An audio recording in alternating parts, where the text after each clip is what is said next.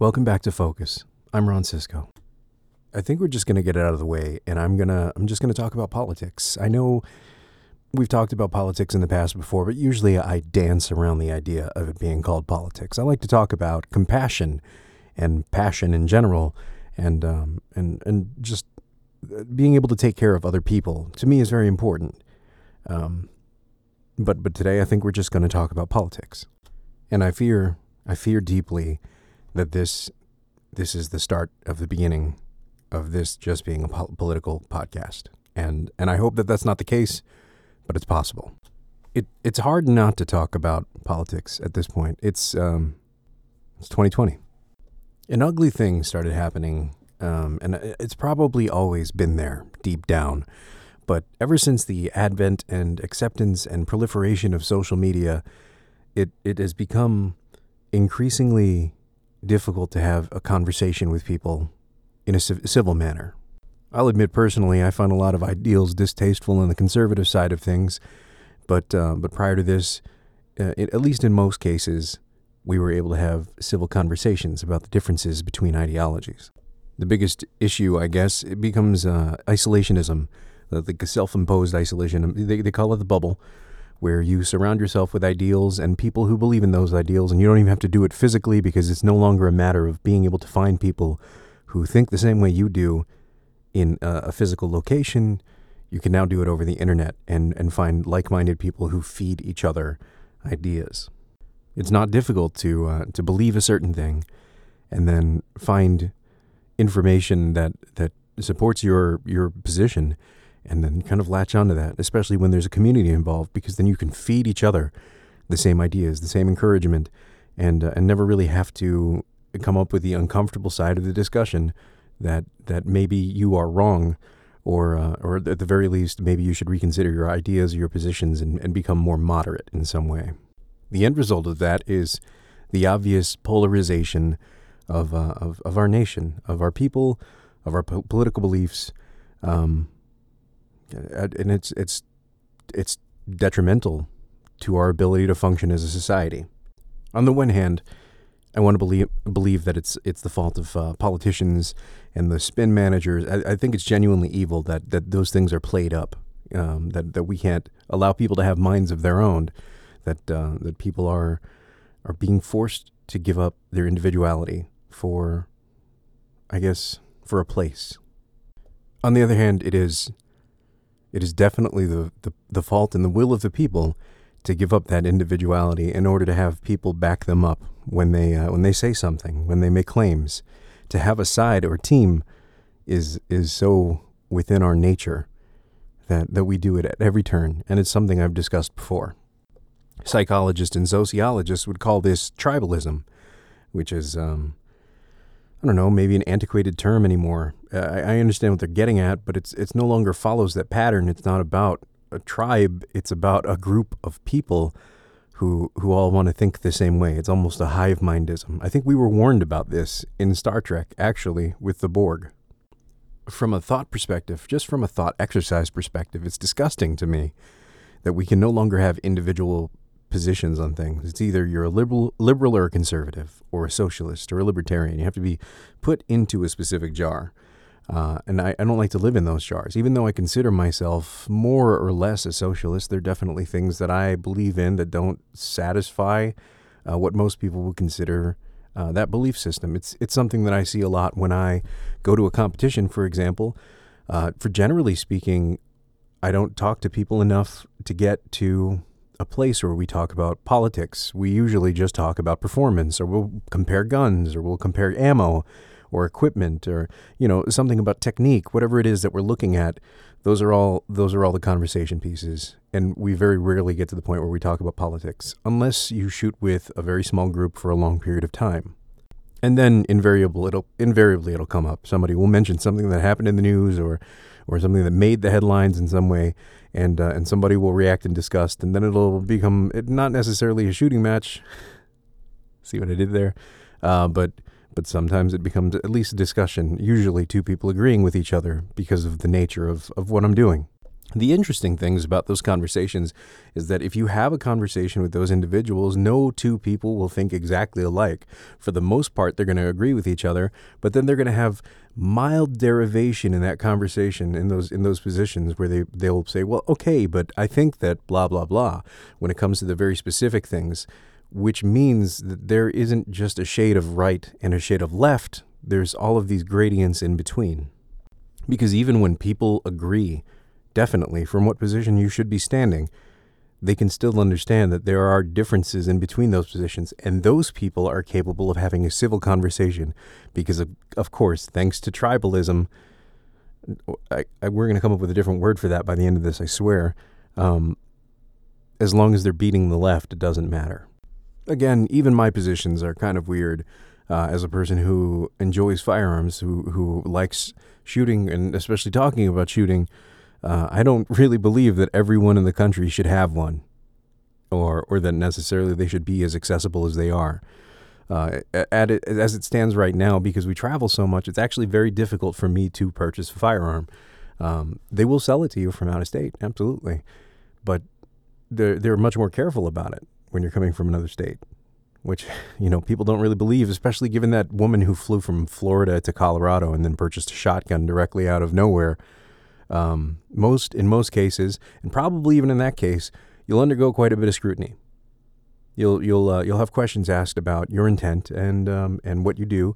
And I think for the most part, if I were to say to somebody, "Oh yeah, no, I do a lot of competition shooting, and I wanted to add a Glock to my collection," I probably wouldn't get a side look. People would be like, "Oh well, yeah, that's fine. You know, whatever. I can see that you've already got one. You're good," because generally speaking, that's how it is.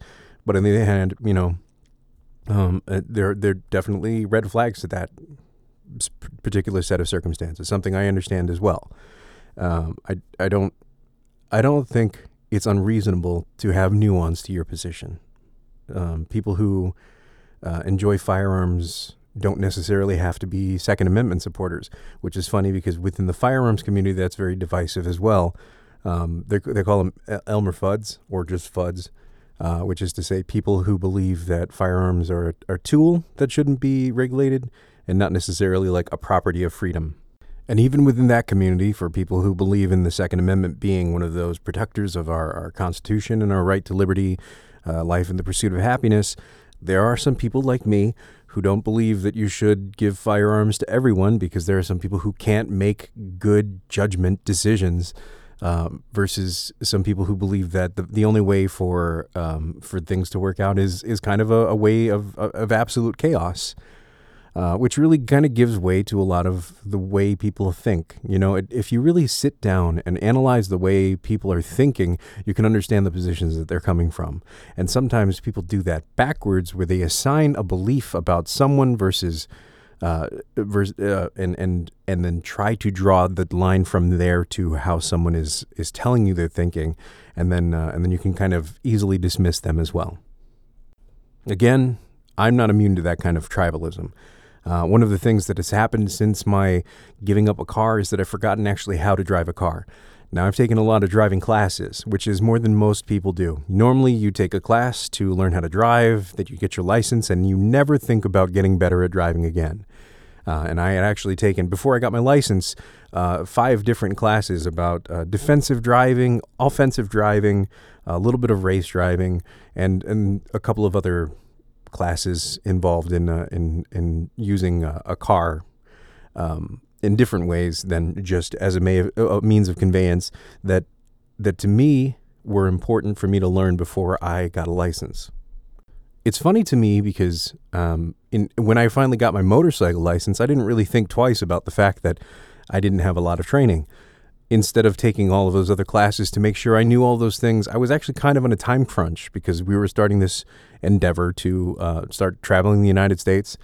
And we needed a vehicle, and my vehicle was, we made the decision it was no longer going to be a viable means of conveyance. So we started making plans at moving to a motorcycle instead, because to me, that made sense.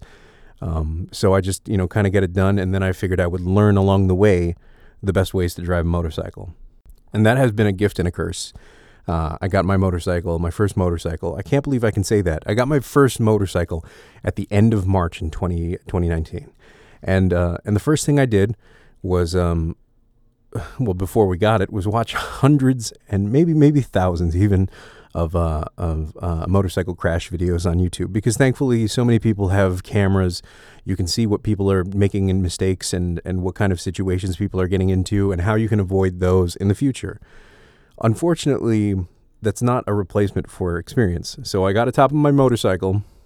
I started learning how the clutch worked and kind of going through the general steps that I've been taught by the internet on how to get the motorcycle to move, just so that I could be prepared for my eventual class in April to the MSF course, so that I could learn how to drive a motorcycle, and then I could take the test and then get my endorsement and then really start learning how to drive. So it's the end of March. I think it's the 27th of March, maybe the 28th. I get my bike, get on top of the bike. It's a Suzuki C50 Boulevard, I think, and that Boulevard was 800 cc's, which seems like a lot of bike, but for a 600-pound cruiser, that's not a lot of bike. At least it doesn't feel like a lot of bike. So I got on top of that, and I got a little comfortable at moving around. Very bad at turning, because if you don't know how to turn on a motorcycle, even if you've ridden a bicycle all the time, you can't connect those two things, because your bicycle weighs 25 pounds or 50 pounds, depending on how much you spend on your bicycle. And this motorcycle now weighs 600 pounds and can crush you. And so I didn't know any better. And I didn't realize that you need to be careful about what's underneath your rear tire. You have to be mindful of your tires, something that you don't have to do in a car. And I tried to throttle out a little bit. The rear tire just slipped out. And the first thing that happened in the very first hour of the first day that I owned that motorcycle, I dropped it and it landed on me and I bruised up my leg. Honestly, the whole thing could have been avoided. I could have been taking the class already last year, the year before, when I kind of wanted to, but I just didn't know if it was going to be a serious pursuit. We weren't certain. I loved my car, which is a 2002 WRX that I lovingly named Phoebe.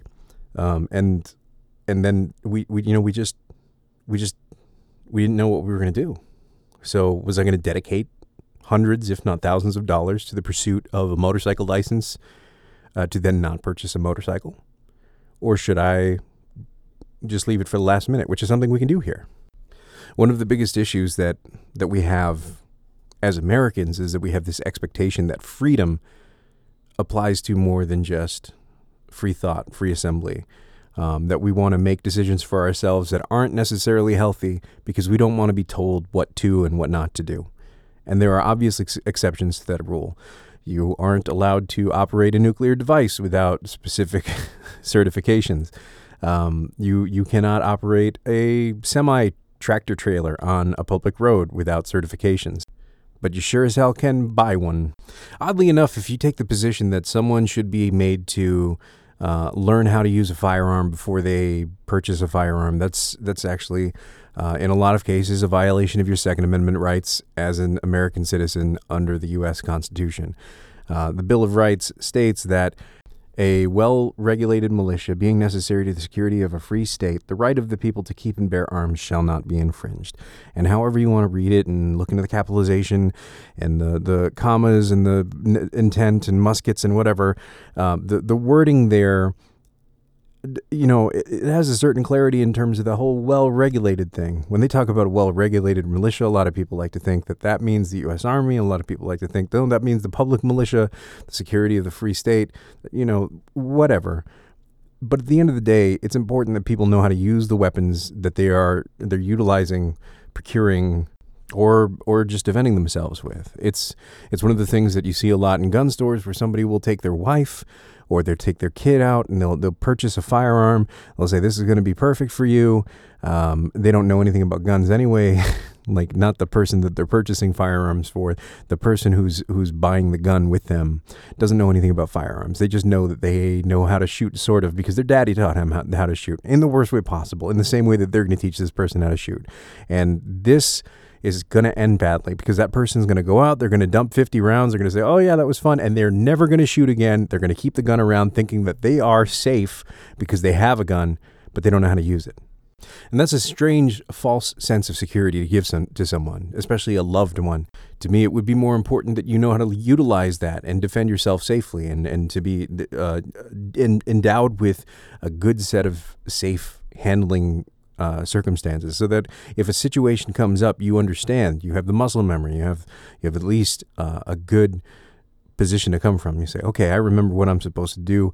I need to blah, blah, blah, blah, blah. Great. Perfect. Great. Do that. Unfortunately, we don't do that. And so there are weapons in the hands of people who look at it as a safety thing. And a lot of those people will turn around and say, no, this is a problem solver. And that's dangerous. Now, the difference between this and what happens to me normally because of the motorcycle thing is I become obsessed with something. And it's partially an ADD thing, but it's also partially like an interest thing. That's just the way my brain is wired since the beginning of time. If I'm interested in something, I will pursue it relentlessly until I find something else. And I don't think that that's going to be the case for shooting, because I've been doing that for, how old am I? Oh, God, I've been doing that for 17 years. But I don't think that's going to be the case for a motorcycle either. I've always loved cars, but they're too expensive. And honestly, I've never really felt stimulated over a long, long period of time. Being on the motorcycle demands every moment of your attention. Every time you see someone out there who's not paying attention to their bike, that's a person who's deadly. They're on a missile. They're going to make a bad mistake because they're not paying attention. It's not an if. It's not a if are they going to come home. If they make a mistake. If something goes wrong, if another person isn't paying attention, something will happen to that person. Something bad is going to happen to a person who no longer takes an interest in being on a motorcycle. And so as a person who abhors using your cell phone while driving in the first place, and that's going to be another podcast topic later in the future, I love that being on a motorcycle demands 100% of my attention all the time. And I love that in order to be a more safe rider, because in most cases, this being our car, I need to take my wife with me, I have been forced to be a better motorcyclist. It's not just I'll get better in the future. I pushed myself to make mistakes. I pushed myself to ride in environmental conditions that I probably shouldn't have been riding in. I pushed myself to watch videos and to read and eventually take more classes, which is something I'm looking forward to doing in 2020 and 2021. I pushed myself to become well-regulated in that manner. And so now I'm by no means an expert. In fact, I might be on the lower end of intermediate, but I'm capable because of my experiences of powering a machine that, well, not powering, but at least controlling a machine that has 1,200 cc's, which is in terms of a motorbike, insane. And it's all torque. 100% of the time, you are in a torque band. And when it comes to acceleration, that is a motorcycle that rivals supercars. If you look up the stats on a 2015 BMW R1200 GS, the 0 to 60 on that is 2.9 seconds. That is a missile. And in the first week that I had that bike, I was terrified of it, and I made bad mistakes. And it wasn't until I became more comfortable with it that I understand that I can make bad mistakes and still survive that. But then I need to be wary of those mistakes, and then I need to not repeat those mistakes, because you can't stop yourself from making a mistake if you don't know what you're doing. And you can't experiment, at least not in a safe manner or not in a reasonable manner, unless you're confident in your ability to learn from those mistakes. Personally, I'm not upset about the course of things that took me from an 800cc cruiser that is slow on any given day to this wonderful bike, this beautiful bike with anti-lock brakes and different driving modes, including a rain mode and traction control. It's a much safer experience for me overall, as long as I can rein myself in. It turns deeper. It is more capable on off-road surfaces, which is something that we've been subjected to over and over again. In fact, our first experience getting off the ground, we went to Wall, South Dakota, and we even saw the Sturgis Bike Rally, and we were staying in a place that was all mud, and I drove a cruiser motorcycle across mud in South Dakota, something that I'm much more equipped for now with my bike.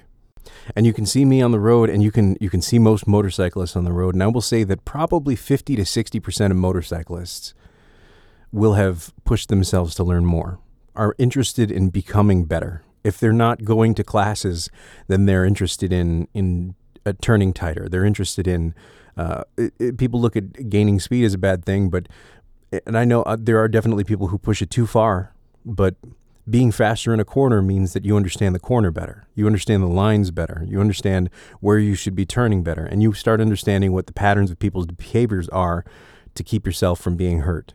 Is that a replacement for being on the track? Absolutely not. But it also means that if you're doing that on the roads, that you're more prepared for more diverse set of circumstances. I can't tell you how many times I've been in a turn and then saw a gigantic patch of gravel because it's runoff from the side of a mountain or a cliff or a plateau or something. And I said, that's dangerous, but I know how to handle it. It's not something in a car you would give even a second thought to. And it's because of my pursuit in education, my pursuit in being well-regulated, that I've learned how to handle myself and become less of a danger to myself, less of a danger to my wife, and less of a danger to you in any given circumstances. Although, let's face it, if we get into an accident together, I'm the one who's going to suffer for that. Although, leave it to me to take a podcast that I said was going to be about politics and turn it into a podcast about shooting. And leave it to me to take a podcast that was supposed to be about politics and turn it into something about guns and motorcycles, because that's what I talk about, right? But the truth is, my experiences with motorcycles colors my experiences with guns now, because I now understand what people are afraid of. And you should understand what people are afraid of too. The truth is, you're not safe. And I don't want to mean that in a scary way, but the truth is, every time you get on the road, you're on a road filled with people who more than likely are interacting with some sort of smart device. Maybe it's their actual car. You don't know, but it could be their cell phone. And for the sake of hands-free, let's just say that hands-free is okay. It's not perfect. I still use it on my bike. I get it. But taking your attention away from being able to interact with your vehicle takes away your ability to pay attention to survivability. You're putting other people's lives at risk. The truth of the matter is, I'm not going to make much of a dent in your life, a dent in your car, but not much of a dent in your life on my bike. There's definitely a self-serving purpose when I complain about people driving and playing with their cell phones. In fact, that integrated tribalism, which I'm going to rename right now to kickball teaming, that kickball teaming, I don't know why I like that so much.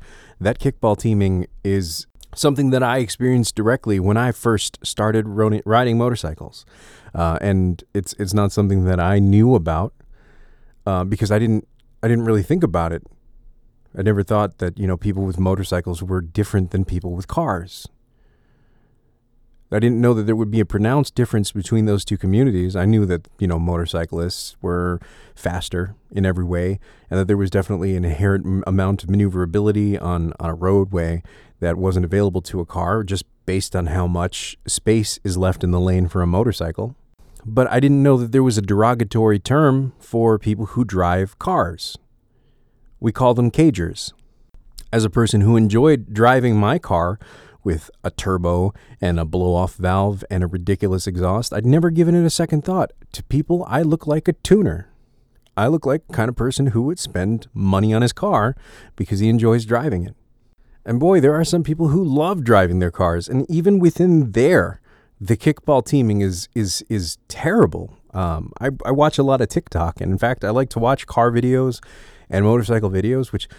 on a side note, it's crazy to see how many felonies are being recorded on the internet. But that kickball teaming isn't even relegated to like cars versus motorcycles, or luxury cars versus JDM cars, or American versus Japanese is there, but it's more about displacement than it is about anything else. No, the crazy thing about that is the divisions even within those categories. If you have a Mustang, oh, you've got a V6 Mustang. Oh, you have an EcoBoost Mustang. Oh, you've got the V8, but do you have the GT350? Well, no, I've got the GT500. well, you have an automatic, it doesn't count. Like, there's so many stipulations to all of this kickball teaming that it's just kind of crazy to see at what lengths we are willing to distinguish ourselves from other people just so that we have a group that we can all get along in.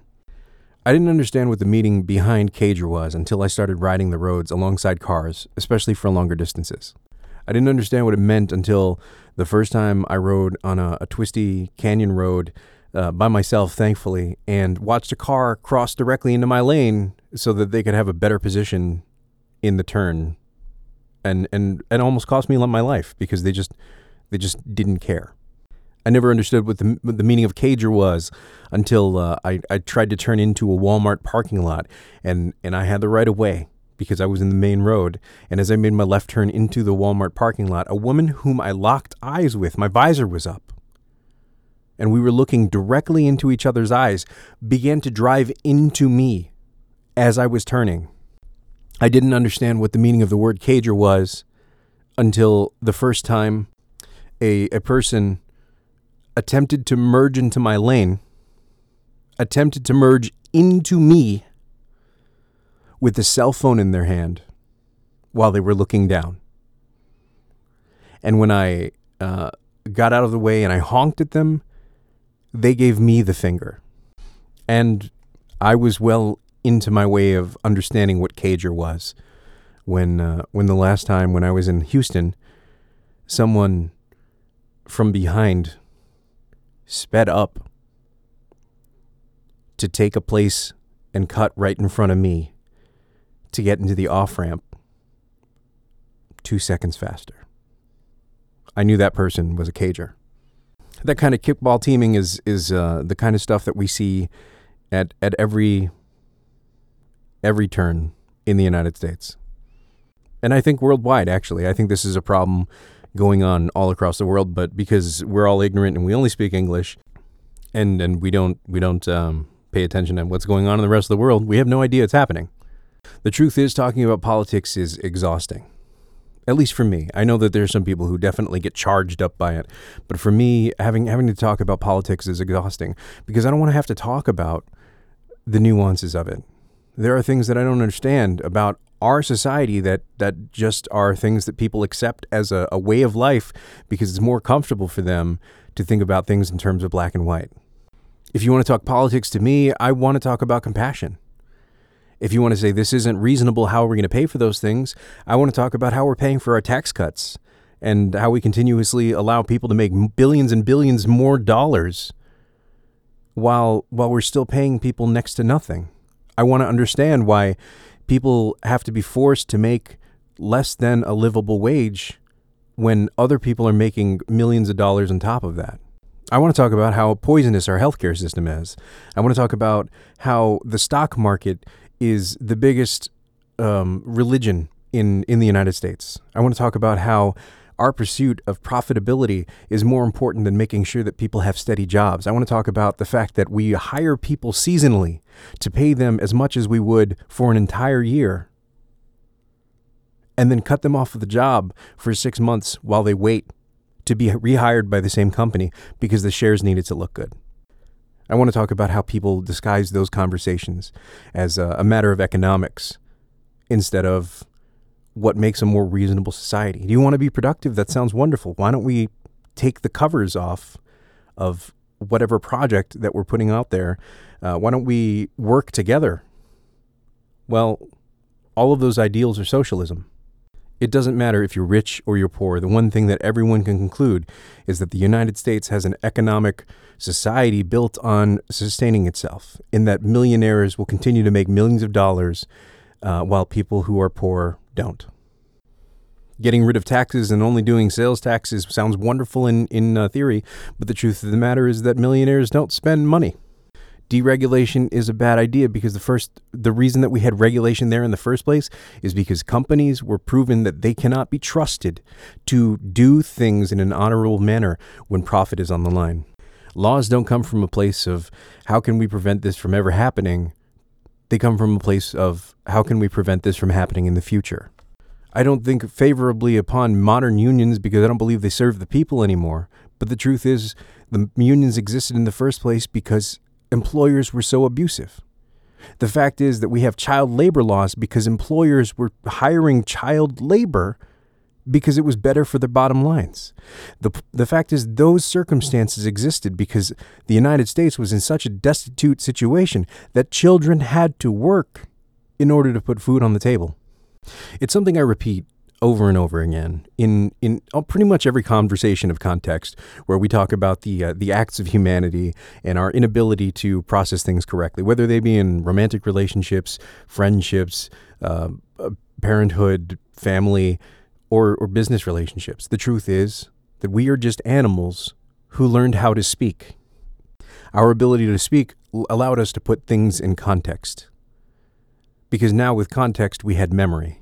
And because of memory, we have feuds and the ability to learn and the ability to create tools and utilize that and pass down that knowledge. This is really, at the end of the day, the sparking of fire. We've created knowledge.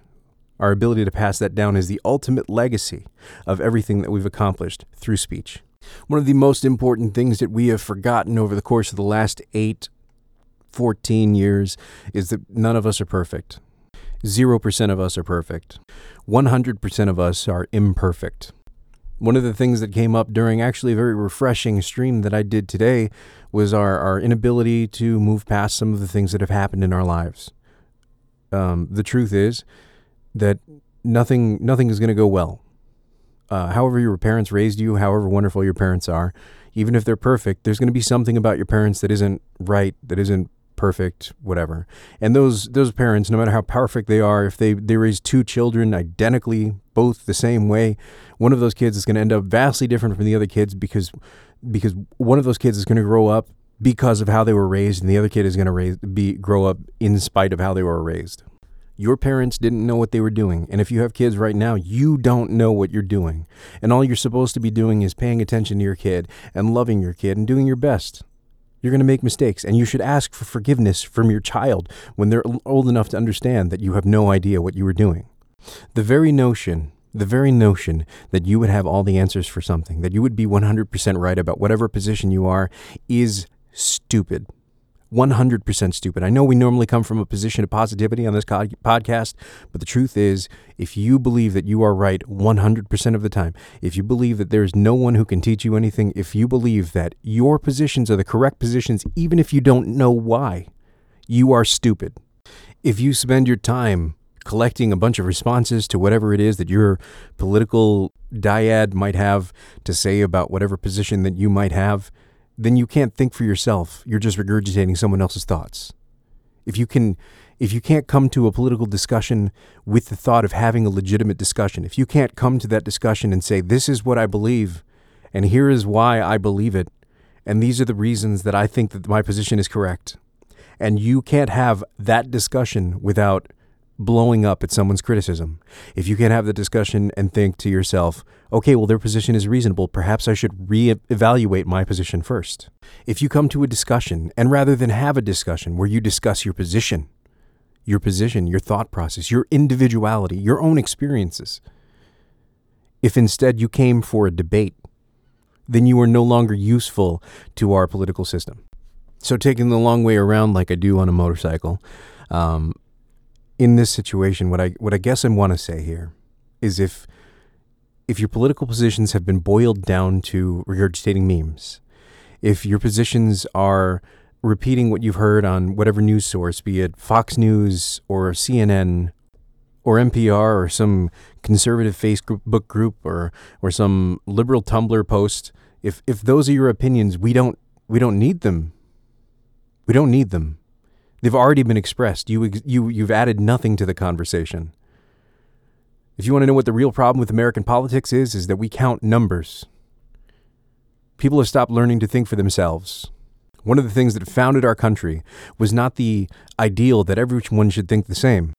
One of the first things we did as a government was attempt to reinstill a king. We wanted to make George Washington, a general who won the American Revolution, king of the United States, because we didn't know any better. It wasn't until after years of debate that we ratified the Articles of Confederation. They were created in 1777. and they weren't ratified until 1781. 4 years of debate to come up with a set of rules that would govern how the 13 colonies of the United States would share responsibilities and interact with each other and have an equal sense of development in the United States. 4 years it took for us to agree on those sets of rules, on how to treat the citizens, on how laws would apply across state lines. And it would be 7 more years yet until we would adopt the United States Constitution to replace the Articles of Confederation as our standard of laws in the United States. It's a document here in this country that we abide by, not just because it's something that we have to do. For a lot of us, it's a matter of pride. There's a lot of people who take that document very seriously in both its historical significance and because it affects their daily lives. It's the foundation of the laws in the United States. Every time we make a law in the United States, at some point when someone breaks that law, they will appeal it with the intent of testing that in some appellate court to determine whether or not it violates that Constitution. We, the people of the United States, in order to form a more perfect union, establish justice and secure domestic tranquility, provide for the common defense, promote the general welfare, and secure the blessings of liberty to ourselves and our posterity, do ordain and establish this Constitution for the United States of America. Whenever we talk about what the founders had intended, it's a very interesting discussion, especially when you talk about the Supreme Court justices and their positions on what's going on in the country. The truth of the matter is we live in a democratic republic. We elect leaders who then make decisions for us. We no longer have a say in things. In fact, if you elect a leader who says one thing, decides to do another, there is zero recourse you have until you decide to recall them. But at that point, you probably can't. The fact is, in this country, we have so many things distracting us in every way, from every facet, from every position, that we no longer get a chance to have a say in everything that's going on. You can't be an expert in everything. In fact, just as far as surveillance goes, I don't even know how you can have a legitimate comment or conversation. That's the word I was looking for, conversation about the topic of surveillance in the United States without the realization that literally everyone has a surveillance device, at least one surveillance device on their person at any given time. No matter where you are, no matter what you're doing, if another person is involved, more than likely you are being recorded in some way. Dash cams. GoPros. I wear a GoPro on my face. I'm going to have a GoPro on my bike tomorrow.